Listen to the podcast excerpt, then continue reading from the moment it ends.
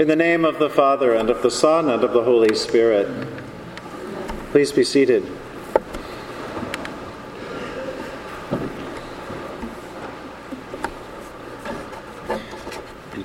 There's a cartoon that has been making the rounds of social media this week, and it's made me laugh every time I've seen it. It shows a group of people sort of in a, a circle who look like disciples. They're, um, they look like what we might imagine the biblical disciples look like. They're in robes, and they mostly have beards, and they're kneeling in prayer. And over each one's head are flames, like tongues of fire, like we just heard about from the Acts of the Apostles. And so there are these disciples kneeling in the circle. And then there's another disciple over to the right talking to a young person. And that disciple talking to the young person is, is kind of scowling, looking at the young person. And then you see in the young person's hand a long stick, and on the end is a marshmallow. You get it? And so the disciple standing looking at the young person says, "Don't even think about it."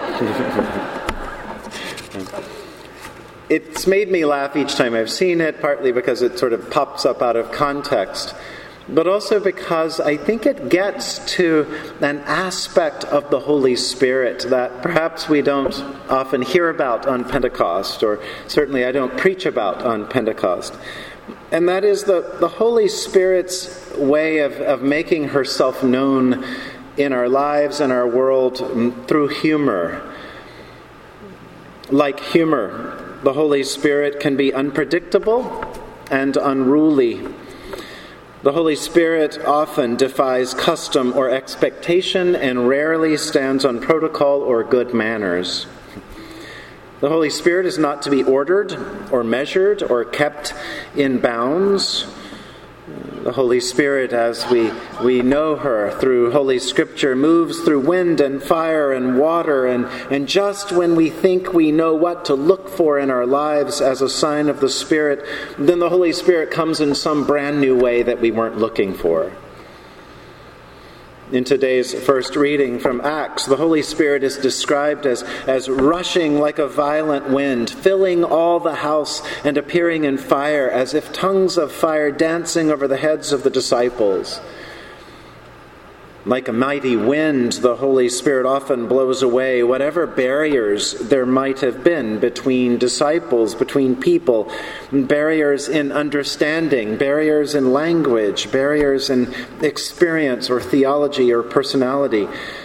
Like the wind blowing over desert sand, the Holy Spirit smooths what was rough and uneven.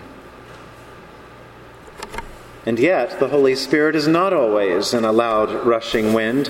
Remember the old story about the prophet Elijah, tired, hunted down by the queen, wondering if God had forgotten him completely. Elijah goes to hide in a cave. There in the cave, he wonders about God, and God eventually shows up. First, there's a loud, great, mighty wind, but God is not in the wind. Then there's an earthquake, but God is not in the earthquake. And then there's fire, but God is not there.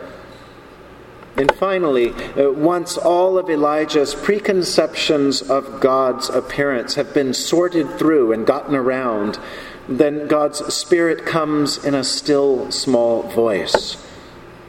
Or as some translations put it, the sheer sound, the sound of sheer silence. Though it was not the case for Elijah, God's Spirit often comes as fire. We read about that in Holy Scripture. For Moses and the people of, of Israel, God's holy fire led them through dark times, through the desert, and eventually into liberation. In the Acts of the Apostles that we just heard, we, we read how these timid, scared, disorganized disciples are, are practically set on fire by the Holy Spirit. They leave their hideaway house inflamed with the love of God and a new sense of mission that takes them to the ends of the world with the good news of Jesus Christ. The Holy Spirit moves through wind and like fire, but also moves through water. The Holy Spirit moved over the water at the beginning of creation, way back in Genesis. The Holy Spirit parted the waters at Exodus and made a way for freedom.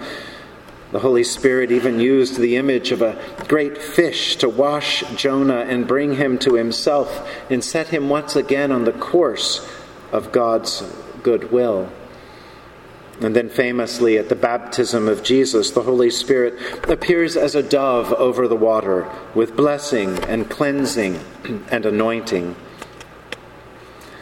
Last week in uh, Marian's baptism, we called down the Holy Spirit in a particular way over and in the waters of baptism. We prayed for God to move with Spirit over the waters and into that water and into little Marian to cleanse her from the power of sin to come. Though she probably knows very little about sin now, one day she will encounter it.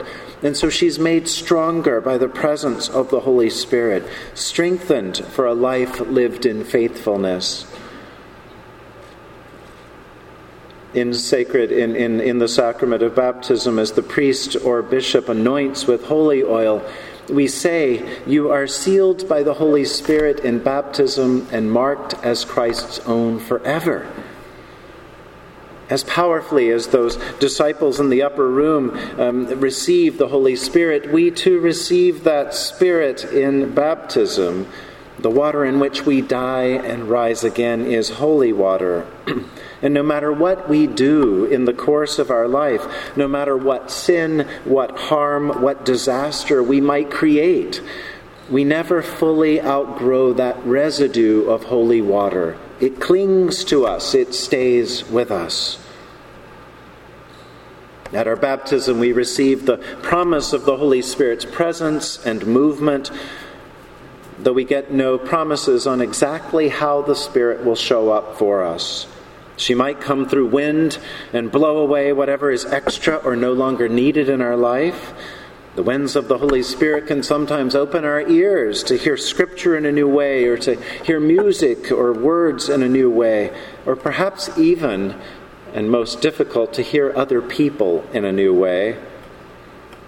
Or maybe the Holy Spirit comes as God's sense of humor to help us laugh at ourselves, not to take ourselves quite so seriously, or, or finally to admit that perhaps we're not the center of the universe and have all the answers. When I think of God's movement of the Holy Spirit and a sense of humor, I think of the old words and images used by the thirteenth century monk and mystic Meister Eckhart in words that lead us into next week, Trinity Sunday. Meister Eckhart heard and understood laughter as a profound theological expression. He used it as an explanation of the Holy Trinity. He asked, "Do you want to know what goes on in the core of God's Trinity? Well, I will tell you," he said. "In the core of the Trinity, the Father laughs and gives birth to the Son. The Son laughs back at the Father and gives birth to the Spirit. And the whole Trinity laughs and gives birth to us." On this day, as we celebrate the gift of the Holy Spirit in all its many forms, may we be open to the Spirit's reminding, to her strengthening, to his inflaming, to the peace-bestowing love that unsettles and eventually smiles us into smiling in the face of God. In the name of the Father, and of the Son, and of the Holy Spirit. Amen.